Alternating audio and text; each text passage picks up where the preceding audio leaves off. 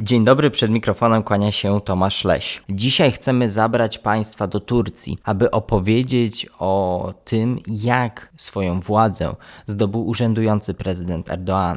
Opowiemy w tym kontekście o tym, jakim państwem jest dzisiejsza Turcja, jak wyglądają mechanizmy rządzące polityką, w tym tle także jak wygląda gospodarka i media. A przewodnikiem po tureckiej polityce, po tureckiej gospodarce będzie analityk Ośrodka Studiów Wschodnich Mateusz Chudziak. Kłaniam się. To jest podcast Ośrodka Studiów Wschodnich.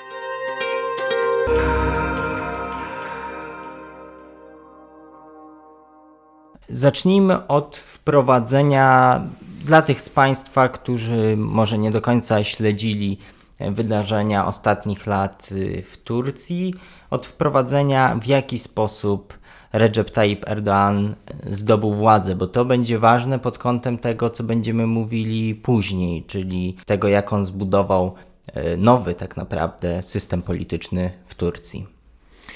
No, najpierw władzę zdobyła Partia Sprawiedliwości i Rozwoju. To się działo w roku 2002.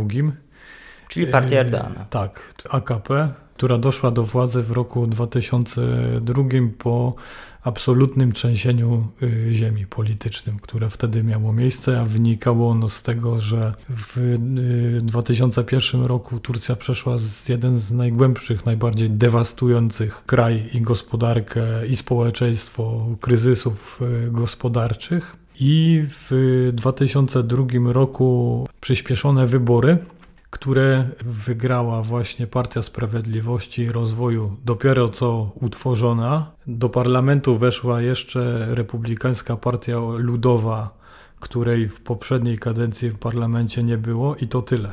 I tu już, Tylko te dwie partie. Tak, i już widzimy, y, jaka była skala politycznego trzęsienia ziemi. Mianowicie w 2002 roku w parlamencie nie znalazła się żadna z partii, które dotychczas w poprzedniej kadencji w nim e, zasiadały. I były to, jak rozumiem, wybory uczciwe, demokratyczne. Tak, oczy, oczywiście. To w, w, republikańskiej Turcji nie sypano do, do urn i problem się pojawił dopiero w ostatnich latach. E, nie chcę wchodzić akurat w ten wątek, ale co do zasady e, nigdy nie było od 40 chyba 6 roku nigdy nie było przypadków masowych fałszerstw, oszustw mhm. i tak dalej. Jeżeli chodzi o sam mechanizm demokratyczny, mhm. nie było nigdy wielkich kontrowersji. W tym 2002 roku Tayyip Erdoğan, wcześniej prominentny polityk Partii Dobrobytu, czyli poprzedniczki islamistycznej poprzedniczki AKP,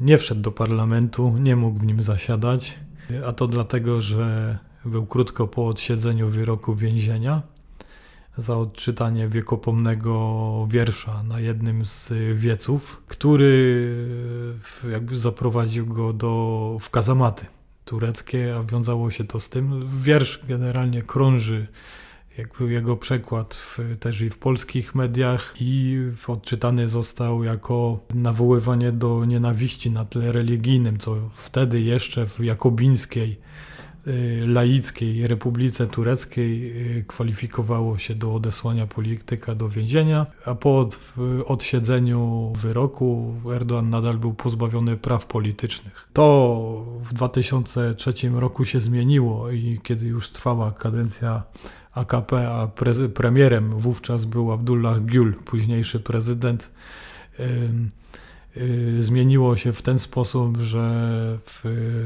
sąd uchylił decyzję od, o pozbawieniu Erdoana praw politycznych. Wówczas on wygrał w uzupełniających wyborach, wszedł do parlamentu jako deputowany i jednocześnie przejął y, urząd premiera który potem sprawował nieprzerwanie do 2014 roku, kiedy został prezydentem. Dodajmy, że wtedy to w Turcji był system parlamentarny.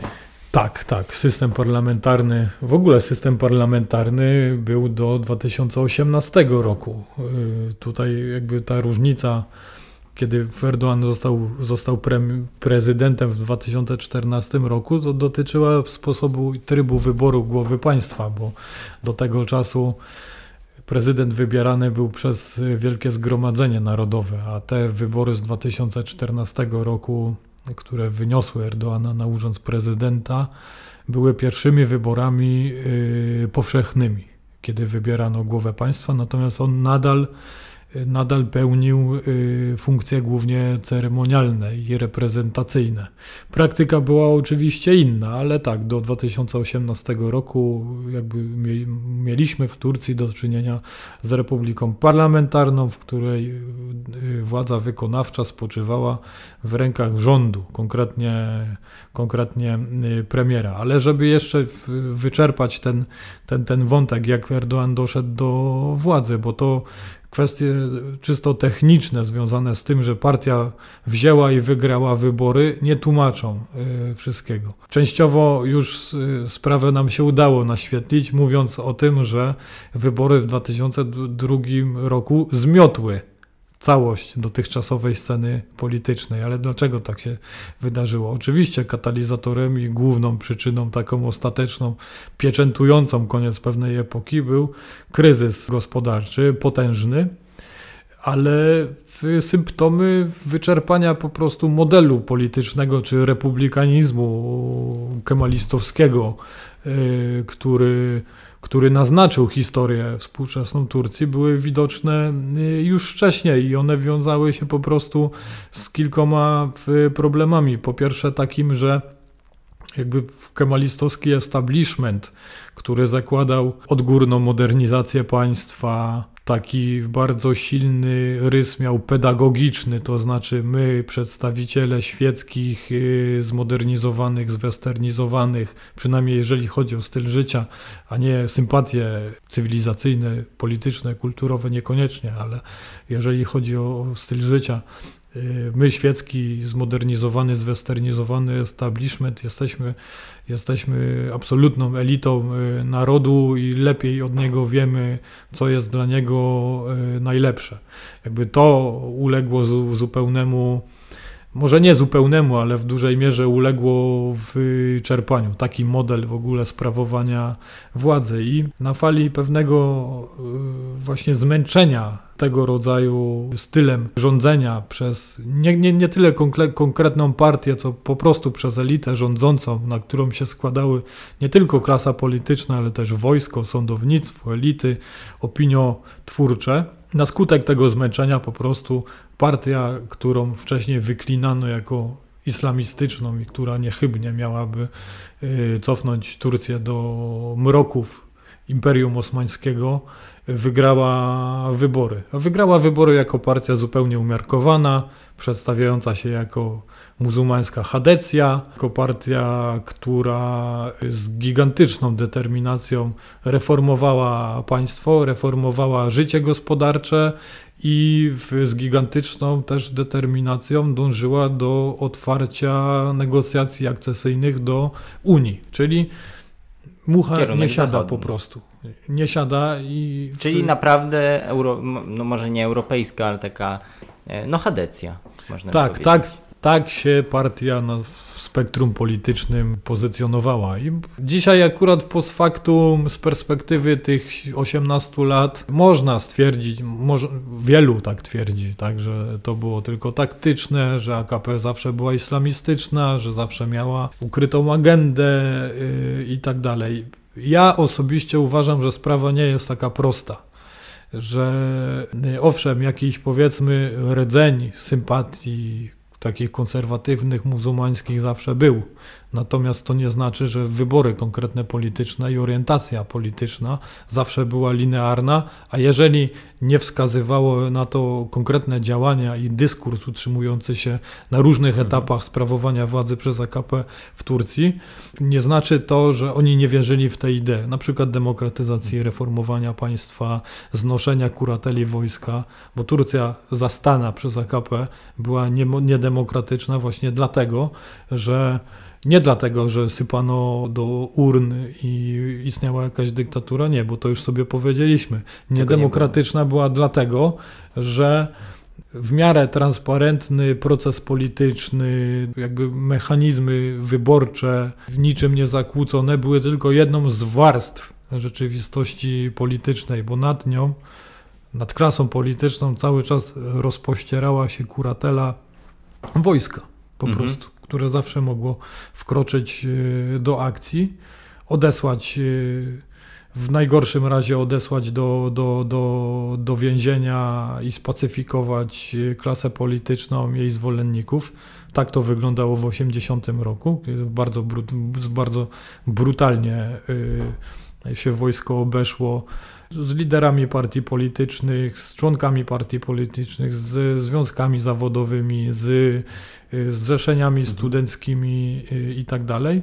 Można było po prostu wyperswadować, tak jak w 97 roku to zrobiono z poprzednikiem Erdoana i jego mentorem Necmetinem Erbakanem, wyperswadować na przykład takiemu premierowi, żeby po prostu ustąpił z urzędu. I w, to był zawsze, zawsze problem. Jakby nie można mówić o pełnej demokracji. No i tutaj AKP jakby dążyła do tego, żeby po prostu zlikwidować ten, ten, ten defekt. I przywrócić no, jedną z fundamentalnych zasad państwa, czyli no, kontrolę cywilną nad armią. Tak, tak, I, ale jakby ten proces trwał bardzo długo i on, on naznaczony był po prostu bardzo brutalnymi konfrontacjami. To w 2007 roku była taka sytuacja, kiedy wojsko po prostu wystosowało tak zwane memorandum, tak to się zapisało w historii, na stronie swojej, znaczy tureckie siły zbrojne na swojej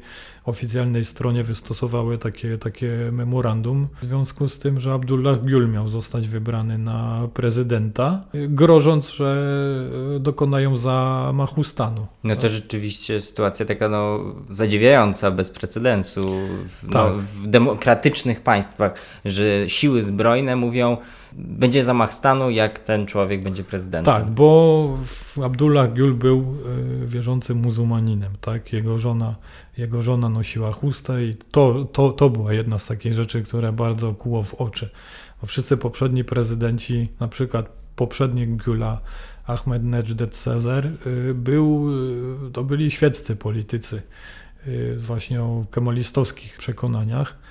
A to zawsze był problem. To, to kuło w oczy, że pierwsza dama może, może chodzić w chuście, może występować by oficjalnie na oficjalnych spotkaniach y, właśnie, właśnie w chuście i konfrontacja skończyła się tym, że przyspieszone wybory. Ta AKP oczywiście wygrała, miał wzmocniony mandat demokratyczny i ten Gül oczywiście został później wybrany na prezydenta. I za tym szło realne poparcie Eee, ludzi. Tak, właśnie, właśnie o to chodziło, żeby, żeby pokazać realne poparcie ludzi, wzmocnić mandat demokratyczny i wybrać tego Güla na, na prezydenta. Potem przystąpiono do konfrontacji bardzo brutalnej z, z częścią, znaczy z wojskiem, w tym sensie, że, że odbyły się dwa bardzo duże procesy sądowe, których skazano kilkuset oficerów i ludzi powiązanych z wojskiem. Byli oficerowie, ale głównie też biznesmeni, cywilni politycy niektórzy, Skazani za zamach stanu. skazani za... za e, rzekomy spisek. Te spiski miały mieć kryptonimy Balios, czyli młot i Ergenekon. Ergenekon to jest nazwa mitycznej doliny w górach Altaju, z której naród turecki ma się wywodzić. Y, W tych spiskach miano właśnie planować obalenie, obalenie rządu. W ten sposób przetrącono armii kręgosłup, ale formalne podporządkowanie wojska władzom cywilnym odbyło się dużo, dużo później i trzeba było aż zamachu stanu faktycznego i faktycznej próby zamachu stanu z 16 roku, y, po której y, doszło do ustanowienia właśnie takiej cywilnej kontroli nad siłami zbrojnymi. Do tego dojdziemy. A Jasne. dlaczego y, wtedy tej cywilnej kontroli nie udało się przywrócić? Dalej władza wojska była zbyt silna, Dalej AKP była za słaba. Pomimo tak dużego mandatu poparcia? Y, Tak, ale, ale nie kontrolowała aparatu państwowego. Znaczy, no, dlatego, że w dużej mierze to była partia, która faktycznie sprawowała władzę, miała większość w parlamencie zupełnie niezagrożoną, co wszystkie kolejne wybory pokazywały, ale w rzeczywistość polityczna w Turcji to jest nie tylko sprawowanie władzy politycznej, zasiadanie jako większość w parlamencie, ale też rozgrywa się ta polityka w instytucjach. To jest państwo, to jest państwo z monumentalnym aparatem y, biurokratycznym który jest autonomiczny wobec, wobec klasy politycznej, szczególnie biurokracja. I mamy z jednej strony sądownictwo, które długo było autonomiczne, administrację państwową, która, która trawiła decyzje polityczne, a mogła je też jakby wydłużać, utrudniać. Tak Ale skąd dalej, to się tak wzięło? Erdogan rządził, był premierem już wtedy kilka lat. Nie mógł tak. po prostu wymienić tych dyrektorów, jakichś szefów różnych instytucji mu podległych. Czy one nie były mu podległe?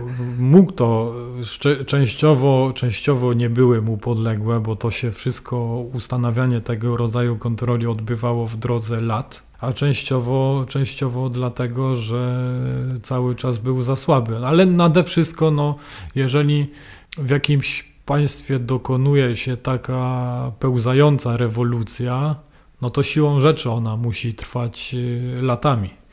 Y, to można po prostu y, przeprowadzić rewolucję sensu stricto, ale nawet wtedy, jak pokazują rozmaite przykłady z historii, trzeba i tak szyć z materiału, który się zastaje. I nawet daleko nie szukając, no, umacnianie władzy ludowej w Polsce to też w dużej mierze była kooptacja w jakiejś tam części ludzi dotychczasowego aparatu, ekspertów, y, sędziów. Bo innych nie było. Y, oczywiście, bo innych nie było, a nowe kadry trzeba było dopiero, dopiero wy, wykształcić. I nie inaczej też, nie inaczej też było, było w Turcji mhm. erdoanowskiej. Mhm. Rok 14, właśnie za chwilę, 2014, za chwilę będzie kolejna rocznica, szósta rocznica wyboru Erdoana na prezydenta Turcji. Dlaczego on się zdecydował na to stanowisko? Technicznie rzecz biorąc, dlatego, że nie mógł e, kandydować w kolejnych wyborach parlamentarnych, a wynikało to z. Czyli, żeby nie mógł zostać członkiem parlamentu, więc został prezydentem, tak? Tak, ale wynikało to z wewnętrznego regulaminu partyjnego, który, w którym ustanowiono limit czterech kadencji. Czy nie mógł tego e, zmienić? Znaczy, on to zmienił i to z jego inicjatywy się odbyło, a cel był taki, żeby odsunąć założycieli partii. I żeby przejąć pełno, pełną kontrolę nad tą e, organizacją. I oczywiście zachowując wszelkie proporcje i ja tutaj nic nie chcę sugerować, ale to jest trochę analogiczna sytuacja do wczesnego Związku Radzieckiego, tak? Jakby czystki w stalinowskim ZSRR o, o, polegały między innymi na tym, że Stalin usunął usunął z partii wszystkich tych, którzy pamiętali go jako człowieka, który nie wyrastał głową ponad stół. Mhm. E, oczywiście zachowując wszelkie proporcje, bo ja tutaj nie mam zamiaru sugerować, że Erdogan jest Stalinem. Podobna logika tutaj zadziałała. Czyli jakby Erdogan od samego początku, być może, no chyba, chyba, chyba nie będzie to przesadą, dążył do tego, żeby ustanowić jakby własną, osobistą e, kontrolę. I tutaj jeżeli ma, mówimy o tym 2014 roku, to odeszło w, z polityki szereg 2015 konkretnie, bo na wtedy były za, zaplanowane kolejne wybory parlamentarne.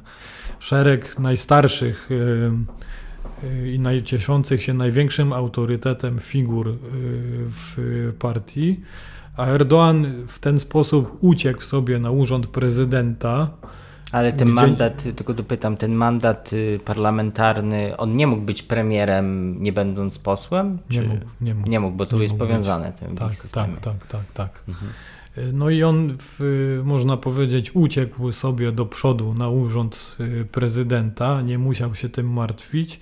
Jednocześnie zrzekł się członkostwa w partii, ale fakt, że dalej rządził, pokazuje już sam w sobie, jak ogromny był jego autorytet w, w ramach partii, który wzmacniała też y, konfrontacja z ruchem Gülena, bo o nim sobie nie mówiliśmy, a on jest kluczowy, jeżeli mówimy o puczu. Tutaj problem się zaczął, bo wypłynął na światło dzienne w 2013 roku czyli wtedy, kiedy odbywał się, odbywały się protesty w parku Gezi antyrządowe, wtedy, kiedy w Egipcie zostało obalone Bractwo Muzułmańskie, w które Erdoğan i AKP bardzo mocno zainwestowali. I wtedy też y, ruch Gülena, który szedł ręka w rękę do tego momentu z, z partią AKP i którego członkowie byli posłami AKP, zaczął się wyłamywać i zaczął, zaczął po prostu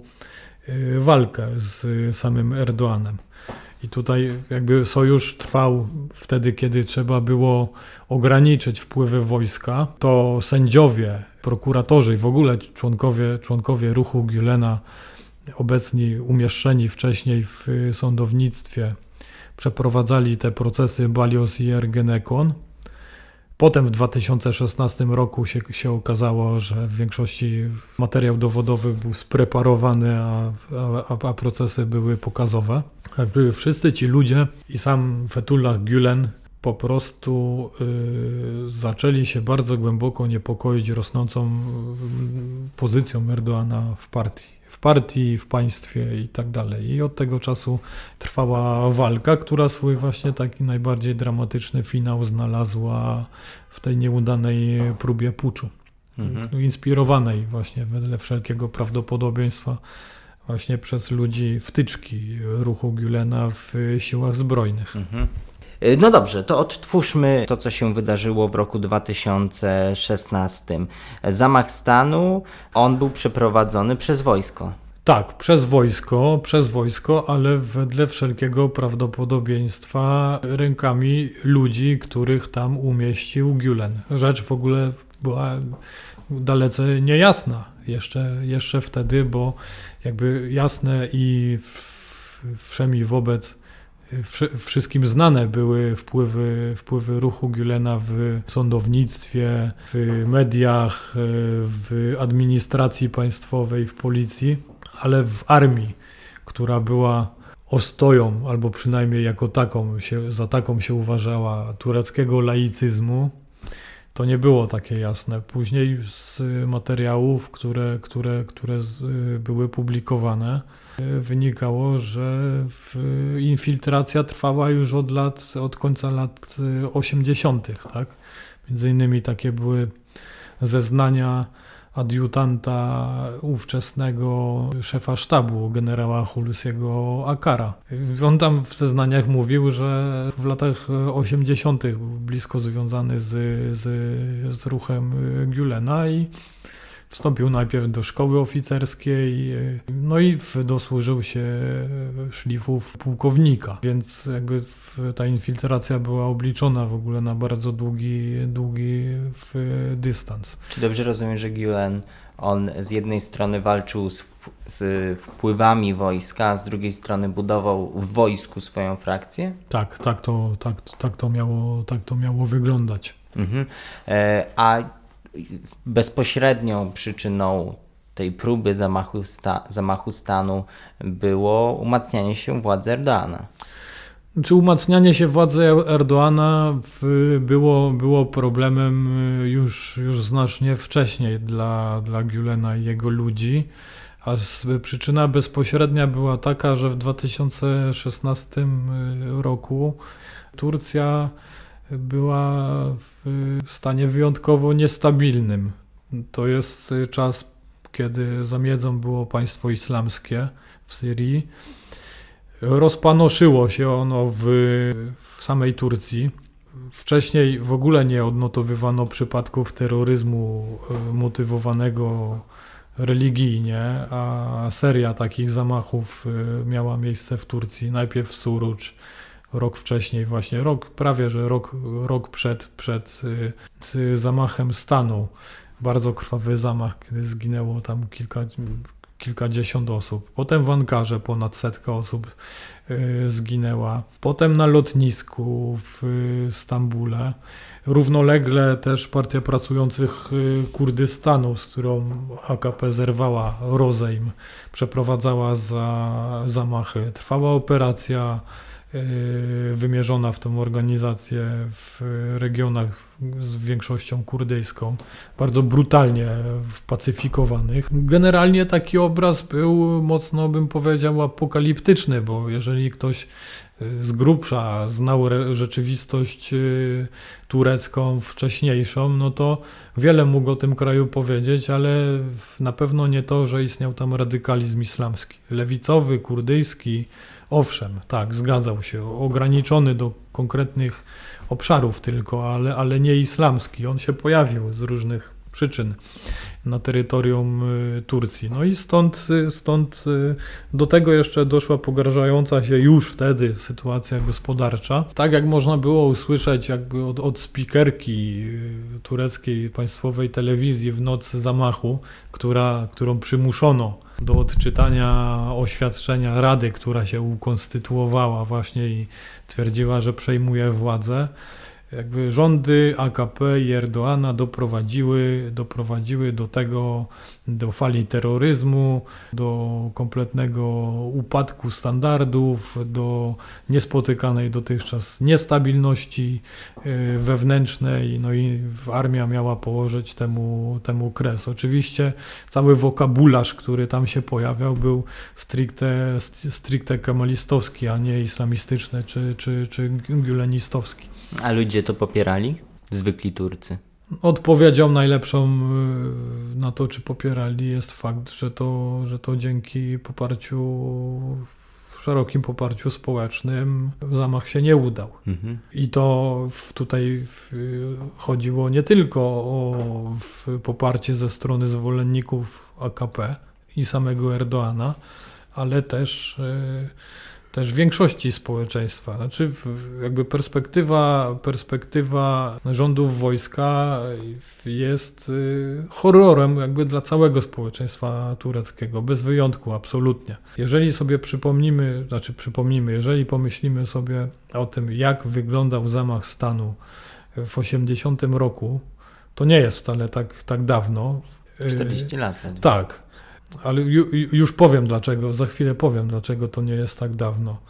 I rządy hunty wojskowej, która, która potem sprawowała przez kolejne trzy lata władzę, to bardzo szybko uzyskamy odpowiedź, dlaczego tak jest, że Turcy, znaczy, że Turcy nie chcą oglądać jakby ludzi w mundurach u władzy. Jakby wówczas co najmniej weź wedle ostrożnych szacunków pół miliona osób zostało wtrąconych do więzienia, Czystki przeprowadzono na uniwersytetach, w zakładach pracy, spacyfikowano całkowicie ruch związkowy. Trochę mniej radykalnie i brutalnie władze te wojskowe obeszły się z bojówkami skrajnej prawicy, ale też znowu bym nie przesadzał z, z, z tym, że jakoś wyjątkowo ją faworyzowały, bo też ludzie ginęli potem w więzieniach. No właśnie, ludzie potem ginęli w więzieniach, umierali w nie wyjaśnionych okolicznościach i tak dalej. Znaczy, ogólny obrazek z tego wszystkiego się rysuje taki, że w Turcji większość ludzi ma przynajmniej w rodzinie kogoś, kto albo ucierpiał bezpośrednio w wyniku tej ingerencji wojska w życie polityczne, albo kogoś zna, albo kogoś ma w rodzinie i tak dalej, więc to jest trauma y, powszechna. I to powoduje taki pewien rodzaj schizofrenii, który w tureckim społeczeństwie się utrzymuje, mianowicie taki, że w Turcji, i to było za Turcji kemalistowskiej i utrzymywane jest dzisiaj, obywatel otrzymuje pewną dozę tresury ideologicznej i militarystycznej od przedszkola dosłownie, dosłownie, dosłownie od przedszkola, więc y, armia jest y, otoczona pewnym kultem, też istnieje taki pewien tożsamościowy postulat, y, w ramach którego w ogóle Turcy mają we krwi wojowniczość i sami są jakby wojsko. Jakby istnieje taki społeczny wojskowy drill.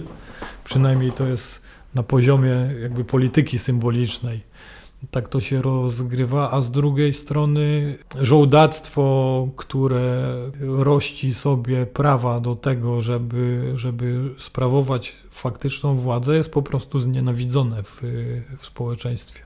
I to jest taki, taka bardzo istotna okoliczność, która tłumaczy poparcie dla Erdoana w noc puczową i tłumaczy brutalną rozprawę z ruchem Gülena, jego faktycznymi członkami lub tymi, którzy się tylko o ten ruch otarli i tłumaczy też zrozumienie dla wszystkiego, co się, co się wydarzyło później, po tym puczu. To twórzmy te wydarzenia. W jaki sposób ten pucz się zakończył? Tutaj, tak jak mówiłeś, y, ogromną y, rolę miało to, że po prostu Turcy nie poparli tego ruchu. Fundamentalną, absolutnie, absolutnie kluczową, a potem Potem po prostu wprowadzono stan wyjątkowy i Erdoğan, który wtedy cały czas, cały czas y, miał formalnie rzecz biorąc, miał tylko ceremonialne funkcje, w reżimie stanu wyjątkowego zyskał uprawnienia wykonawcze i mógł rządzić e, dekretami.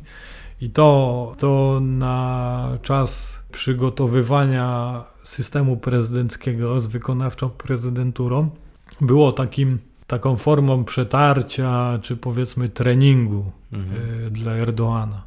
Jak w ogóle w praktyce funkcjonuje wykonawcza prezydentura rzecz, do której, do której dążył i która dla niego była fundamentalna, bo nie wystarczało tylko jakby rządzenie za pomocą autorytetu, bez formalnych prerogatyw. No czyli skończyło się tym, że po pierwsze dokonano masowych czystek w aparacie państwowym, zwolniono ze służby cywilnej 150 tysięcy ludzi, chociaż nie tylko ze tam była nie tylko służba cywilna. 150 tysięcy. Tak, 150 tysięcy ponad ludzi. To porządne miasto mogłoby z tego być. No tak, tak, tak. Y, śred, średnie w warunkach tureckich, a takie już całkiem spore, nawet wojewódzkie. Hmm.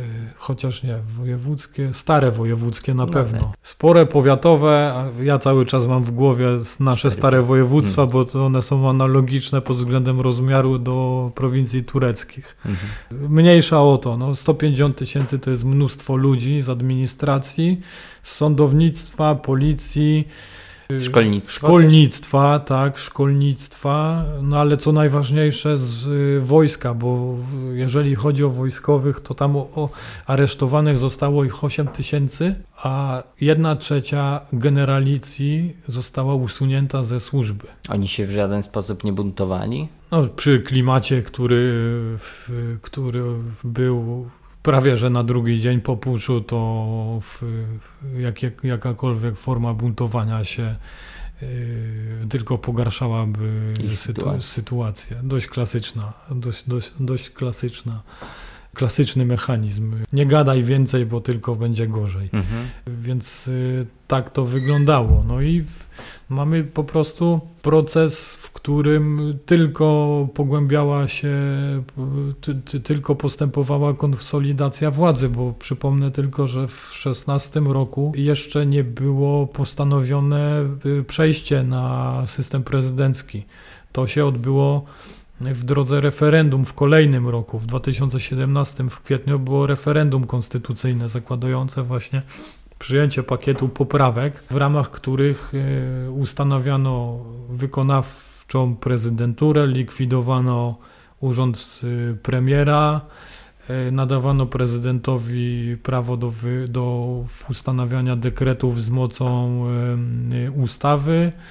E, wydłużano jego kadencję, zerowano jego dotychczasową e, kadencję i tak dalej. To dopiero się udało w referendum, które i tak AKP wygrała o włos, bo o ile społeczeństwo poparło Erdoana w sytuacji takiej dramatycznej konfrontacji z, z częścią sił zbrojnych i z ruchem Gülena, który jest jakby powszechnie znienawidzony w społeczeństwie, o tyle te 8-9 miesięcy później już y, dalece nie wszyscy mieli ochotę y, powierzać Erdoanowi na stałe te prerogatywy, które jemu dawał stan wyjątkowy. No i tutaj pojawiła się pierwszy raz od 70 lat wątpliwość dotycząca, dotycząca uczciwości głosowania. A sprawa dotyczyła tego, że y, opozycja podawała jako przykład, koronny przykład nieuczciwości tego procesu podawała fakt, że Najwyższa Komisja Wyborcza za ważne uznała półtora miliona nieostemplowanych kart do głosowania. Tymczasem różnica w głosach na taki nie wynosiła około miliona dwustu tysięcy, więc y, to, to było decydujące. Trudno jest określić, określić faktyczną skalę tego. Faktem jest, że, yy, że były nieustemplowane karty do głosowania. I nie wiadomo, czy to ze względu na celowe działanie, czy po prostu błąd ludzki. Tak, tak, tak. Yy, to, to, to do końca nie zostało wyjaśnione i nie, dzisiaj nie sposób jest zweryfikować mhm. wiarygodność po prostu tych liczb, które były po, podawane. Czyli na mocy referendum z 17 roku Erdoğan uzyskał większą władzę. De facto Turcja zmieniła się w republikę prezydencką. Tak. I jeszcze dodatkowo wyzerowana została mu kadencja, czyli do którego roku jeszcze może, zgodnie z turecką konstytucją, y, rządzić Erdoğan? Y, do 2028. To jeszcze kawał kariery przed nim może no być. No tak, tak, bo Planowo wybory miały się w 2019 roku odbyć, ale. I to byłaby wtedy ale, jego druga ewentualnie kadencja. Tak, ale zostały rozpisane, rozp, znaczy zmiana konstytucyjna wchodziła w życie wraz z dniem przeprowadzenia kolejnych wyborów parlamentarnych i y, kolejnych wyborów prezydenckich. To też taki szczegół, który na mocy tej zmiany konstytucyjnej został wprowadzony. Odbywają się one jednego dnia. Czyli jakby minimalizowane jest, y, powiedzmy tak, w perspektywie, nie wiem, francuskiej, gdzie podobny system funkcjonuje, szansa, a w perspektywie tureckiej ryzyko kohabitacji, okay. czyli tego, że prezydent nie ma, nie ma za sobą większości parlamentarnej. Tutaj to pozostaniemy przy, przy, przy podejściu tureckim. To ryzyko zostało y, zminimalizowane i tak, w 2018 roku wybory się odbyły przyspieszone parlamentarne i również prezydenckie i po zwycięstwie Erdoğan po prostu przejął już legalnie pełnię władzy. A co do tych wyborów były jakieś wątpliwości? Nie, tutaj nie było. Tutaj, tutaj nie było. Oczywiście były jakieś tam pojedyncze, pojedyncze y, naruszenia, natomiast jeżeli chodzi o sam proces y, głosowania, żadnych większych, żadnych większych kontrowersji nie było. Były kontrowersje takie, jakie są zawsze, czyli po prostu to, co OBWE mówi później w swoich, y, w swoich oświadczeniach free but not fair, tak? czyli wolne w sensie technicznie biorąc głosowanie nie było, było bez zarzutu, ale ogólny klimat wokół tych wyborów był, wprowadzał daleką nierówność w szansach e, wszystkich stron uczestniczących. A zwycięstwo Erdoana wynikało bardziej z realnego poparcia, którym cieszyła się jego polityka, czy z braku opozycji? Wtedy jeszcze z, z tego pierwszego. E, znaczy, a opozycja w ogóle jest... była w jakimś stopniu zorganizowana, czy... Znaczy, opozycja jest zorganizowana w Turcji, ale jest słaba, e, jest podzielona, ale przede wszystkim słaba. A słaba jest dlatego, że nie oferuje jakiejś koherentnej, wiarygodnej alternatywy. W żaden sposób tego nie oferuje. Rzecz, y, my tutaj rozmawiamy po, o meandrach twardej polityki tego, co się na szczytach władzy w Turcji dzieje, ale nie mówimy, nie powiedzieliśmy tutaj o tym, jak się Turcja zarządów AKP zmieniła. A ważne jest to dlatego, że mamy do czynienia z partią, która realnie miała konkretną wizję nowego państwa i ją po prostu zrealizowała. Czyli po pierwsze, Turcja doświadczyła przynajmniej w pierwszych dwóch kadencjach bezprecedensowego boomu gospodarczego. To pozwoliło stworzyć stworzyć zaplecze gospodarcze. To pozwoliło zmienić po prostu położenie ekonomiczne z szerokich mas ludności. Te masy zostały upodmiotowione, stały się realnym aktorem życia politycznego, bo dzisiaj mówimy o tym, że o Erdoanie autokracie, dyktatorze i tak dalej, tak zgadza się, są jakby bardzo daleko idące tendencje autorytarne, ale to w żaden sposób nie oznacza, że, on, że ten Erdoğan nie musi odnawiać swojej legitymizacji. Musi, zawsze musi i, i będzie musiał jeszcze, jeszcze, jeszcze długo y, to robić. Wygenerowana została taka nowa muzułmańska, konserwatywna, pro-akapowska burżuazja, która stanowi zaplecze wielka i średnia, y, zaplecze biznesowe to jest i partii, i, i samego, samego prezydenta. No i wreszcie poczyniono gigantyczne inwestycje, które jakby przyniosły ogromny skok cywilizacyjny. I to są inwestycje i w infrastrukturę, i w, lotnictwo, w lotniska, i w y, szpitale, służbę zdrowia, szkolnictwo wyższe, zwiększono składy na, na przykład na pomoc socjalną, na budownictwo mieszkaniowe. Y, zwiększono, y, wydłużyła się średnia oczekiwana długość y, życia, zmniejszył się analfabetyzm, który też, też, też był. I wreszcie doszło do ogromnego boomu konsumpcyjnego. Chciałem zapytać jeszcze o, do tych spraw gospodarczych na pewno wrócimy, bo to jest no. ciekawy no. aspekt budowania e, tego, jak AKP budowało swój, coś co nazwałeś ładnie nową burżuazją, tak. E, bo to jest bardzo ciekawe, ale chciałem najpierw zapytać, bo to wydaje mi się też jest ciekawe, w którym momencie według Ciebie e, AKP przestała być taką muzułmańską chadecją, a zaczęła się radykalizować. To był moment zamachu stanu?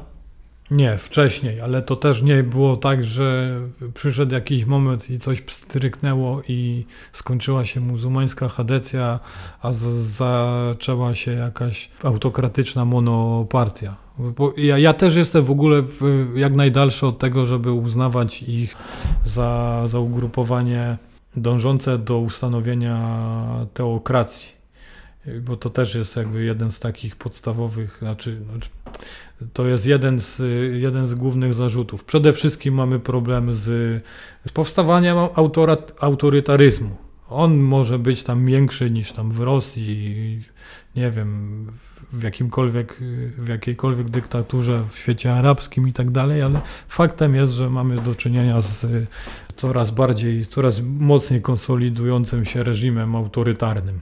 Zmiana następuje mniej więcej między 2007 a 2013 rokiem. Wydaje mi się, że w 2013 roku już kurs został obrany yy, ostatecznie, a zaczęło się to mniej więcej wtedy, kiedy w 2007-2008 roku przetrącono, zaczęto, rozpoczęła się y, konfrontacja z y, armią, konsolidowano szeregi, upartyjniano na przykład gospodarkę w coraz większym y, stopniu. Też jakby warunki zewnętrzne były takie, że był kryzys y, finansowy, więc to się też za bardzo nie ma czemu dziwić. A w międzyczasie doszło do szeregu wydarzeń, które uświadomiły Erdoana w tym, że wielu czyni zakusy na jego władzę i że y, oddanie władzy nie będzie oznaczało po prostu koniec kadencji, przejście po prostu na pozycję w najlepszym wypadku leśnego dziadka, który sobie komentuje z zewnątrz opozycję, y, politykę jako emerytowany polityk, tylko po prostu upadek jego y, całkowity. Znaczy kluczowy był 2013 rok, bo były protesty w Gezi, które dotyczyły tak naprawdę nie tylko samego parku Gezi, ale rozlały się po całej Turcji i zaangażowały kilka, ładnych kilka milionów y, ludzi. W międzyczasie, w tym samym prawie czasie obalono y, braci muzułmanów w Egipcie, z którymi Erdoğan czuł y, daleką, dalece idącą jakby i emocjonalną i w, w pewnej mierze też ideową więź. Znaczy i na to wszystko jeszcze okazało się, że ten y, Gülen to jest żmija, którą sobie wyhodował na własnej piersi. Tak, ją, tak, tak ich tak Gülena postrzegał po prostu. Mhm. Dawny sojusznik, kopie po prostu pod nim.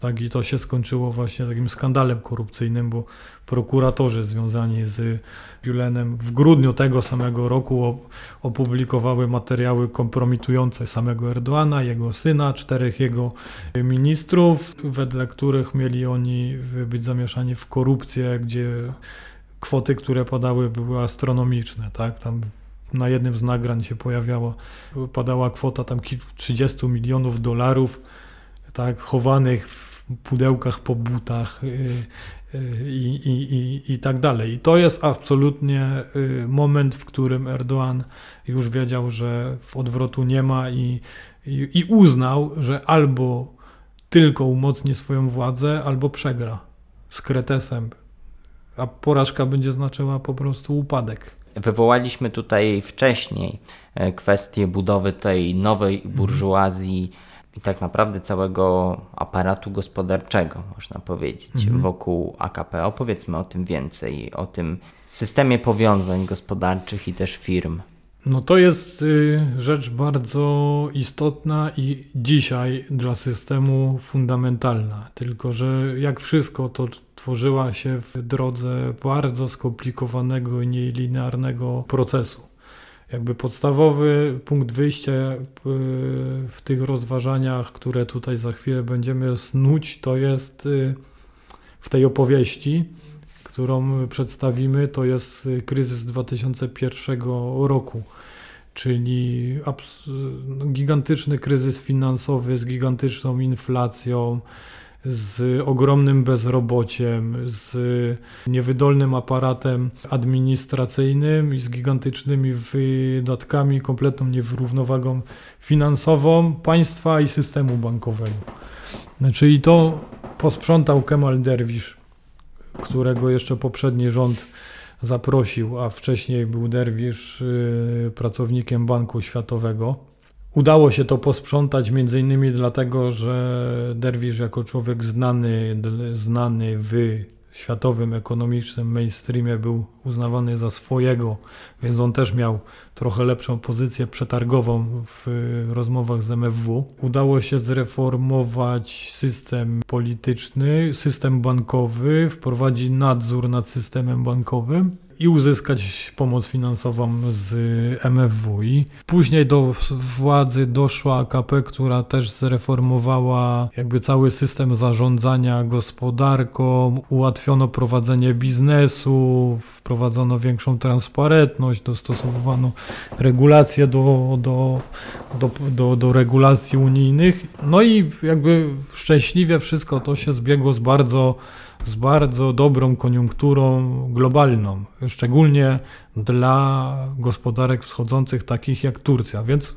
absolutnie, jeżeli chodzi o AKP, wiatr wiał w żagle i poz pozwoliło to po pierwsze na to, że znaczna część ludzi mogła zmienić swoje życiowe położenie w stopniu nieporównywalnym ze wszystkim, co, co, co było znane wcześniej w Turcji ale też y, zaczął y, być dowartościowywany biznes, duży, średni, duży to on się stał potem, biznes wywodzący się głównie z y, Anatolii i sympatyzujący z konserwatywnymi siłami politycznymi, w tym wypadku głównie z AKP. I on zaczął stawiać czoła staremu biznesowi, który sympatyzował i sympatyzuje do dzisiaj z kemalistami. Powiązany jest y, ściśle biznesowo, towarzysko i w pewnej też mierze ideowo z Zachodem. I on zasadniczo w tym czasie jakby boomu gospodarczego nie stracił jakby swoich wpływów, ale zaszło coś innego. Otóż boom gospodarczy spowodował, że urósł tort, który potem można dzielić.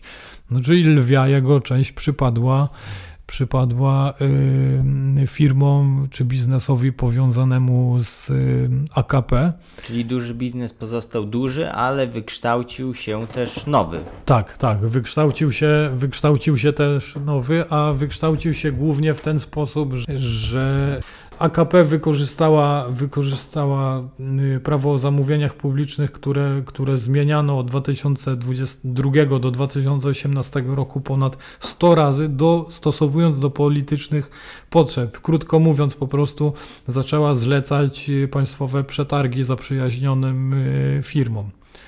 I jeżeli spojrzymy na dane, to między 2004 a 2015 rokiem 40% przetargów państwowych trafiało do firm ściśle powiązanych z partią rządzącą, kolejne 45% do partii trochę luźniej powiązanych z partią rządzącą, a prawie 90%.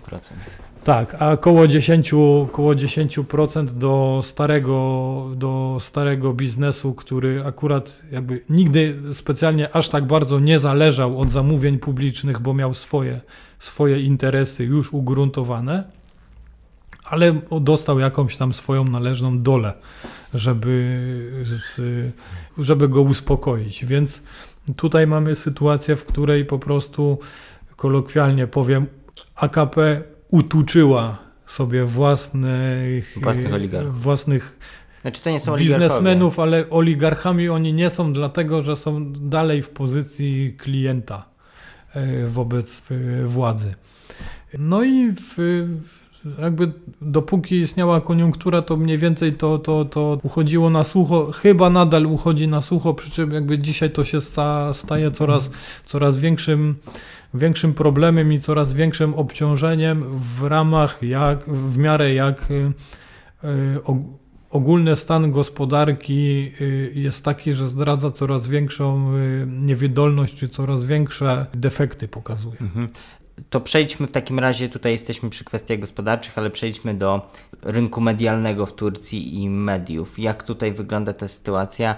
E, czy jest to jakaś analogia z tą sytuacją gospodarczą, czy jednak ta kontrola nad rynkiem medialnym, nad mediami ze strony władzy jest większa? Jest zdecydowanie większa niż y, nad, nad biznesem.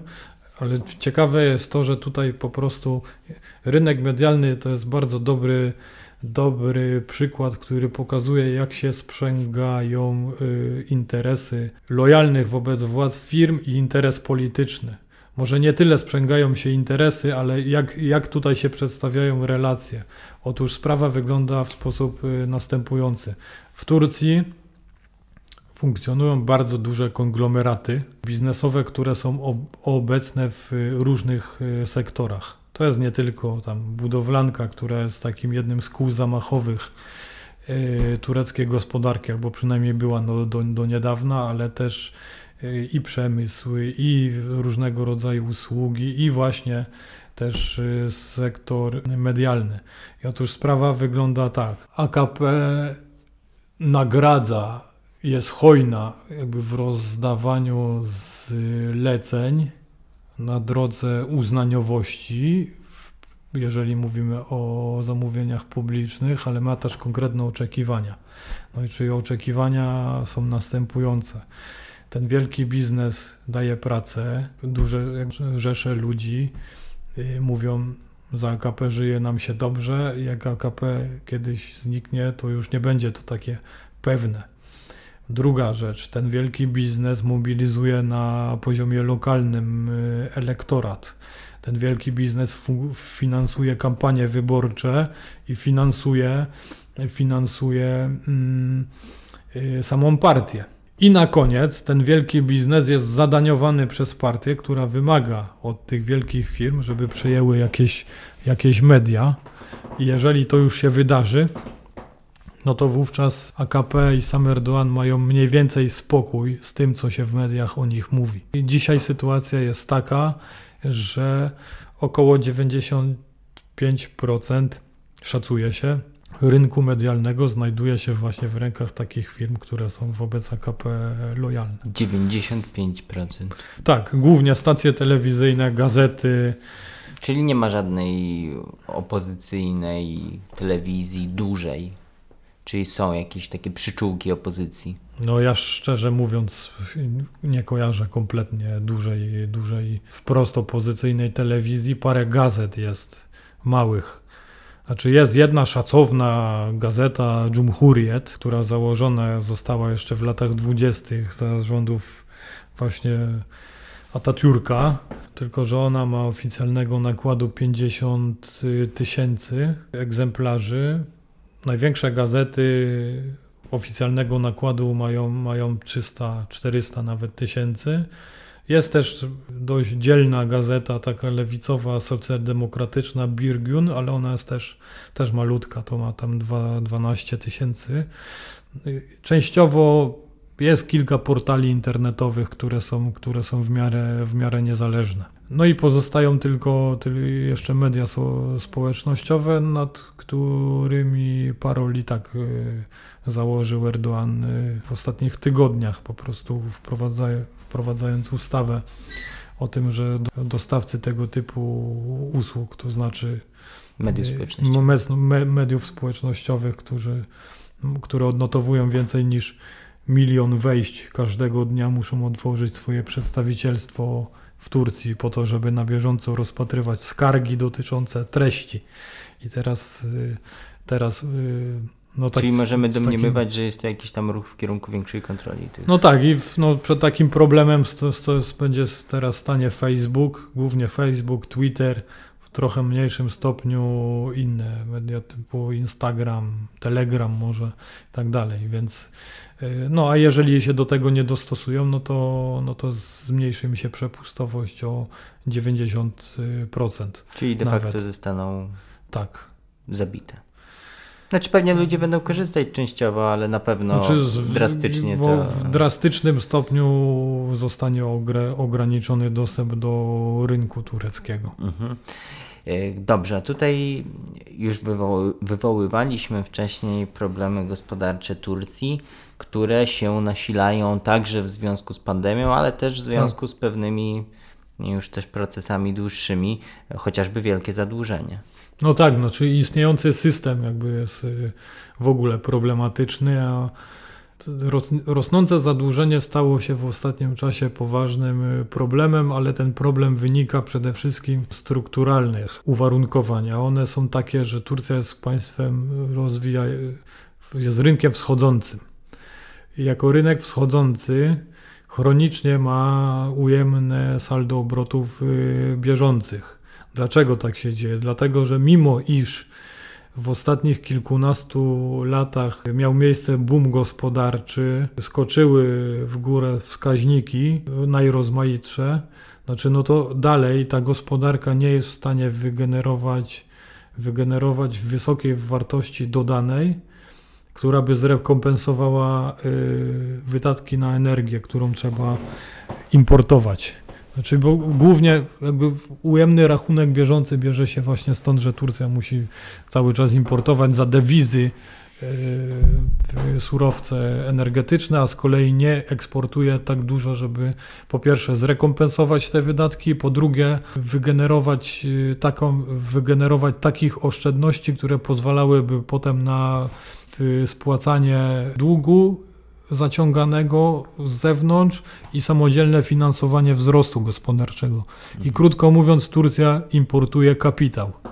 Jednocześnie postępują autorytarne tendencje i postępują tendencje, w których kluczową kwestią y, dla Erdoana i też dla dużej części społeczeństwa jest suwerenność, którą się buduje, wzmacnia i broni za wszelką cenę jaki mamy rezultat? Mamy rezultat taki, że mamy do czynienia z y, państwem coraz bardziej autorytarnym, angażującym się w najrozmaitsze spory, różne imprezy militarne, spory polityczne, tarcia najrozmaitsze poza swoimi y, granicami i robi to w sposób nieprzewidywalny.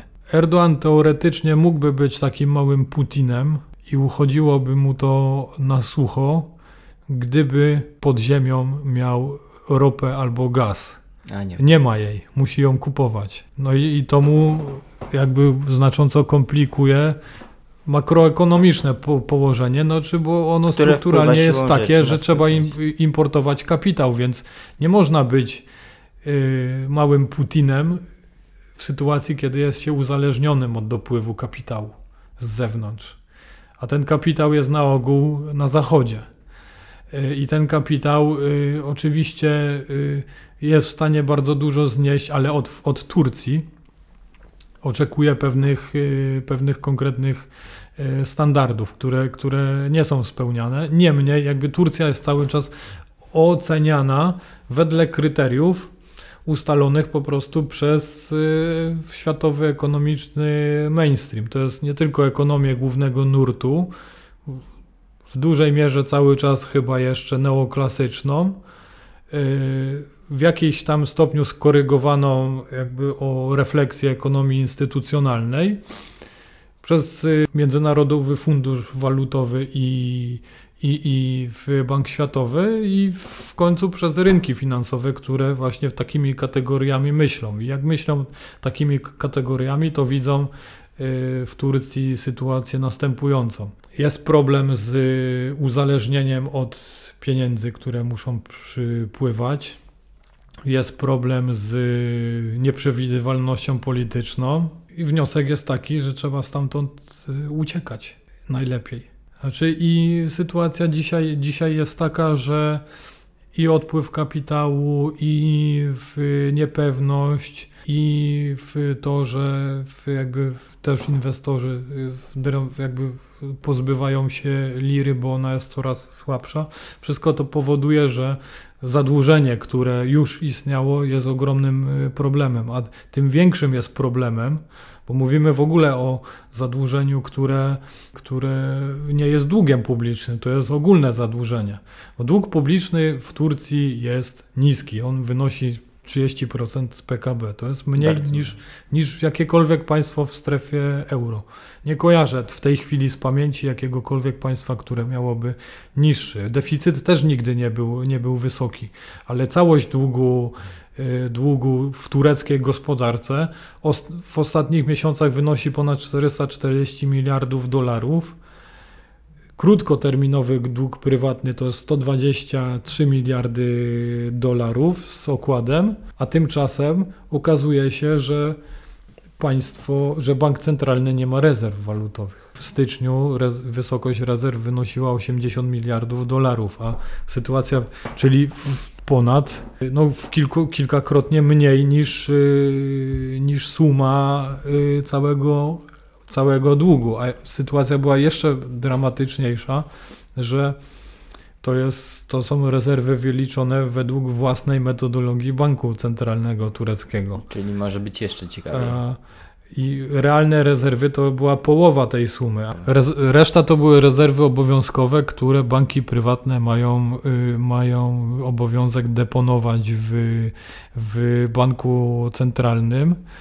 I to bank centralny przedstawia jako, jak księgowo, po prostu jako własne, własne rezerwy. Czyli jeżeli potrzeba, potrzeba przedstawić dane, żeby, żeby inwestora uspokoić, to się mówi, no dwa, y, mamy 80, 80 miliardów, sprawa wcale nie jest tragiczna. No i w ostatnich miesiącach właśnie wydano ponad 60 miliardów dolarów, żeby lirę na znośnym poziomie 7 za dolara utrzymać, ale czyniono to właśnie w ten sposób, że pozbyto się twardej waluty, Dodatkowo zaczęto ustanawiać linię swapów walutowych z bankami. To jest bardzo kontrowersyjna w ogóle praktyka w ramach której podbierano, y, podbierał bank centralny z banków prywatnych dolarowe depozyty klientów indywidualnych.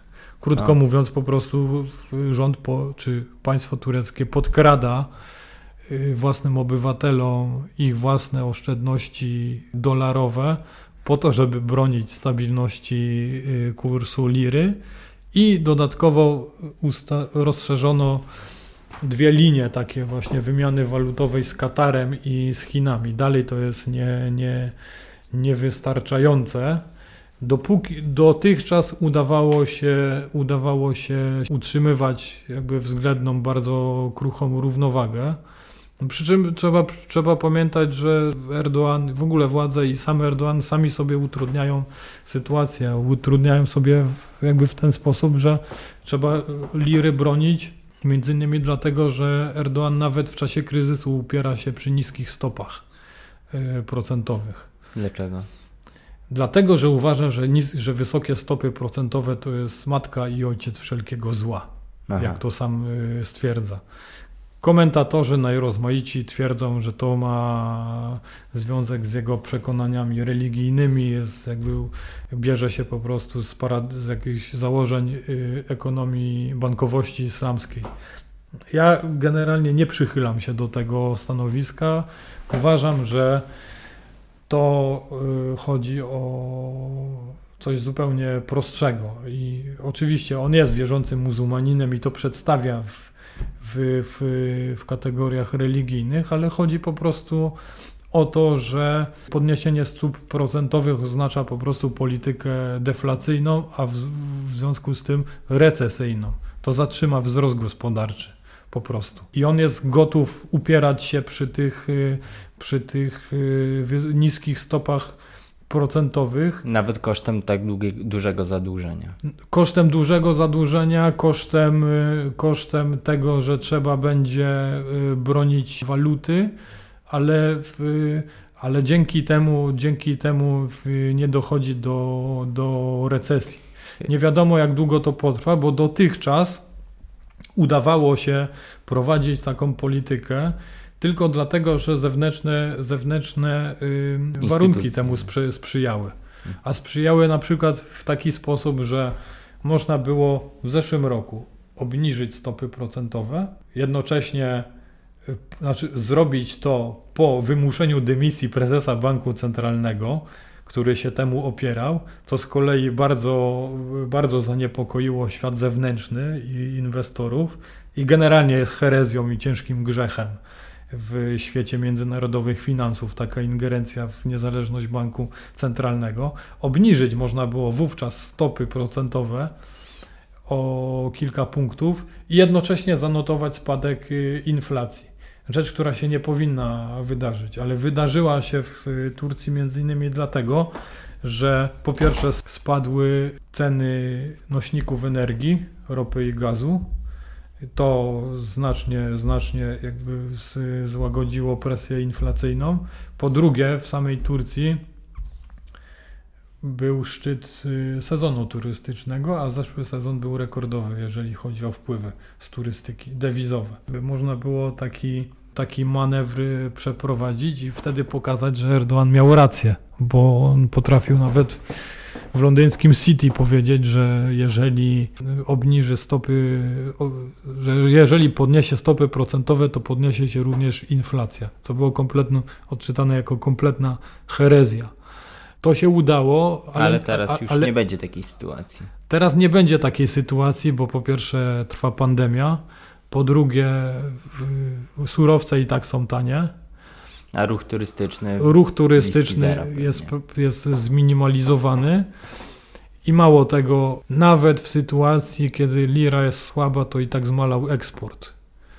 Więc y, sytuacja jest bardzo dramatyczna. Czyli o ile wcześniej Turcy nie odczuwali problemów związanych z tym zadłużeniem poprzez spadek ich poziomu życia, poprzez bezrobocie czy poprzez inflację, to za chwilę już mogą zacząć. No oni już od, odczuwają te, te, te problemy, natomiast y, nie było sytuacji, w której dochodziło do krachu. I jakby tutaj jakby bardzo doraźnie i praktycznie non-stop y, władze próbują w jakiś y, sposób załagodzić wszystkie negatywne, negatywne skutki tego stanu. No, w pierwszą z brzegu, pierwszym z brzegu przykładem jest to, że znaczna część przedsiębiorstw y, utrzymuje się, szczególnie firm budowlanych, które y, bardzo dużo ludzi za, zatrudniają, utrzymuje się dzięki kruplówkom państwowym. Przedstawiono też pew, pewną wersję tarczy antykryzysowej, ale ona była skromna, ale on, znaczy była skromna z uwagi właśnie na niewielką przestrzeń, jeżeli chodzi o politykę monetarną. Pewna przestrzeń była, jeżeli chodzi o politykę fiskalną, bo jak sobie powiedzieliśmy, i dług jest niski, yy, i deficyt był dotychczas yy, nieznaczny, więc, więc można było wydać, yy, wydać pewne pieniądze.